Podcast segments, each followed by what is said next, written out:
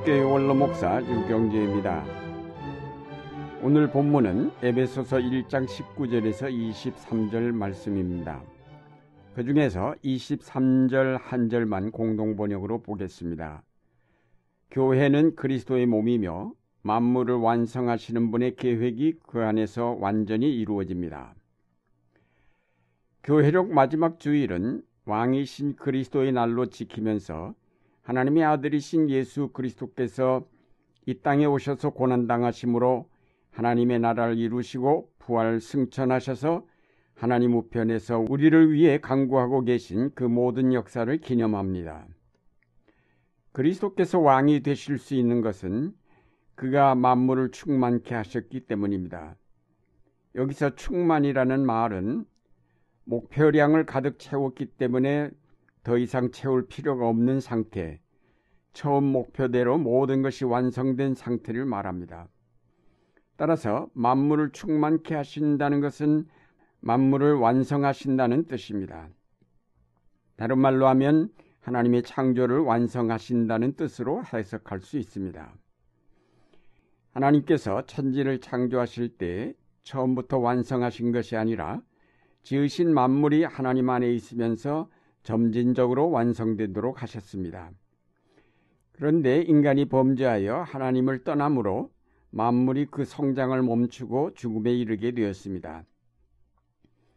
이 때문에 성자 그리스도께서 성육신 하셨고 타락한 인간과 만물을 다시 하나님께로 이끌어 그 생명 안에 두심으로 처음 창조의 목적대로 점점 완성을 향해 자라도록 하셨습니다. 그리고 그리스도께서 재림하실 때 마침내 모든 창조를 완성하실 것입니다.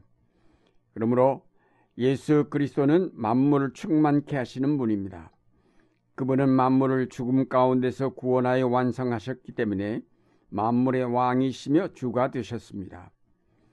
하나님께서는 만물을 그리스도의 발 아래 굴복시키시고 그분을 만물 위의 교회의 머리로 삼으셨습니다. 먼저 우리는 성부와 성자의 놀라운 사랑과 협력과 하나됨을 주목해 보아야 하겠습니다. 오늘 본문에 보면 성부 하나님께서 성자 그리스도 안에 성부의 권능과 속성을 모두 부어 주셔서 죽은 사람 가운데서 살리셨다고 하였습니다. 그리고 하늘에서 자기의 오른쪽에 앉게 하셔서 모든 이름 위에 뛰어나게 하셨다고 하였습니다. 성부의 오른쪽에 앉는다는 것은 동등한 인격과 권능과 영광을 갖게 하셨음을 뜻합니다. 그리고 만물을 그리스도의 발 아래 굴복시키시고 그분을 만물 위에 교회의 머리로 삼으셨다고 하였습니다. 사도 바울은 이런 삼위 하나님의 일체되심을 빌립보서에서도 강조하고 있습니다. 그러므로 하나님께서는 그를 지극히 높이시고 모든 이름 위에 뛰어난 이름을 그에게 주셨습니다. 그리하여 하나님께서 하늘과 땅 위와 땅 아래에 있는 이들 모두가 예수의 이름 앞에 무릎을 꿇게 하시고 모두가 예수 그리스도는 주님이시라고 고백하게 하셔서 하나님 아버지께 영광을 돌리게 하셨습니다. 2장 9절에서 11절까지의 말씀입니다. 사도 바울은 아버지께서 아들을 영화롭게 하심으로 그를 통하여 아버지께 영광이 돌아가도록 하였다고 하였습니다. 결국 아버지는 아들을 영화롭게 하시고 아들은 아버지께 영광이 돌아가도록 하심으로 아버지가 아들 안에 계시고 아들이 아버지 안에 있는 완전한 일치를 이루셨습니다. 삼위 하나님의 완벽한 일체를 이루심이 그대로 만물에게로 확장되는 것이 바로 만물의 충만입니다. 모든 피조물이 서로 대립하고 싸우고 분열하지 않고 서로 협력하고 서로 사랑하면서 유기적으로 한 몸을 이루는 일. 더 나아가 아버지와 아들과 성령의 하나 되심에 함께 참여하여 완벽한 일체를 이룰 때에 만물은 충만해지고 완성되는 것입니다. 우리가 성부 하나님을 믿는다고 고백할 때 그것은 그가 아들에게 그의 모든 권능과 속성을 그대로 다 부어주시고 그를 높여 자기 우편에 앉게 하시고 만물의 으뜸이 되게 하신 그 놀라운 사랑에 대한 믿음을 고백하는 것입니다. 우리가 성자 예수 그리스도를 믿는다고 고백할 때에 그것은 아들로서의 영광과 존귀를 모두 비우고 자기를 낮추어 종의 형체를 입고 오셔서 고난당하시고 죽으심으로 아버지의 뜻을 그대로 이루신 그 놀라운 희생에 대한 믿음을 고백하는 것입니다. 우리가 성령을 믿는다고 고백할 때에 자기 뜻을 전혀 내세우지 않고 온전히 아버지의 뜻과 그 뜻을 받들어 이루신 아들의 뜻을 따라 역사하시는 그의 겸손에 대한 믿음을 고백하는 것입니다.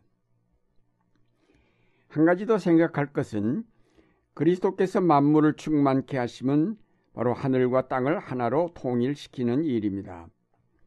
에베소서 1장 10절에 보면 하나님의 경륜은 때가 차면 하늘과 땅에 있는 모든 것을 그리스도 안에서 그분을 머리로 하여 통일시키는 것이라고 하였습니다. 하늘과 땅이 하나로 통일이 되는 것은 여러 가지 의미가 있습니다. 주석에 보면 하늘에 있는 천사와 땅에 있는 사람의 영이라고 하였습니다. 이것은 곧 영의 세계와 우리가 살고 있는 세계가 하나로 통일됨을 뜻합니다. 지금은 우리가 영의 세계를 넘나들 수 없습니다. 넘나든다 하여도 지극히 제한적입니다. 그것은 우리가 너무 제한적인 존재이기 때문입니다. 영을 감지하지 못하며 영적인 것들에 대하여 둔감하기 때문입니다. 그런데 그것이 하나로 통일이 된다는 것은 영적인 것과 육적인 것이 서로 막힘이 없이 소통됨을 뜻합니다. 지금은 우리가 하나님을 눈으로 배웁지 못하지만 하늘과 땅이 통일되면 결국 우리는 하나님을 분명하게 배웁게 될 것입니다. 하늘과 땅이 통일이 된다는 것은 이상과 현실의 하나됨을 뜻하며 하나님의 약속이 현실화됨을 뜻합니다. 죽음 너머의 세계와 이 땅의 삶이 하나로 통일됨을 뜻합니다. 영혼과 시간이 통일됨을 뜻합니다. 결국 우주적 통일이 이루어짐을 뜻합니다. 이렇게 하늘과 땅이 하나로 통일이 될 때에 만물은 충만함에 도달하게 됩니다. 그러나 지금 우리는 아직 제한을 받으며 이 땅에 살기 때문에 영적인 세계를 잘 경험하지 못하고 있습니다. 그래서 성령께서 우리에게 오셔서 우리를 깨우치시고 우리를 감동케 하시며 우리로 영의 눈을 뜨도록 역사하고 계십니다. 우리가 이런 성령의 역사를 따라서 우리 자신을 잘 다스리면 우리의 영적 감각이 살아나면서 영의 세계를 느끼고 감지할 수 있게 됩니다. 성령의 인도하심을 따라 육체의 욕망을 억제하면서 영적 각성을 위해 절제할 때 우리의 영성이 서서히 살아나면서 과거에 체험하지 못하였던 영의 세계를 체험하게 될 것입니다. 우리의 이런 노력이 가능한 것은 그리스도께서 하늘과 땅을 하나 되게 하셨기 때문입니다. 하늘과 땅을 막았던 담을 허셨기 때문에 비록 부분적이지만 영의 세계를 향하여 나아갈 수 있게 되었습니다.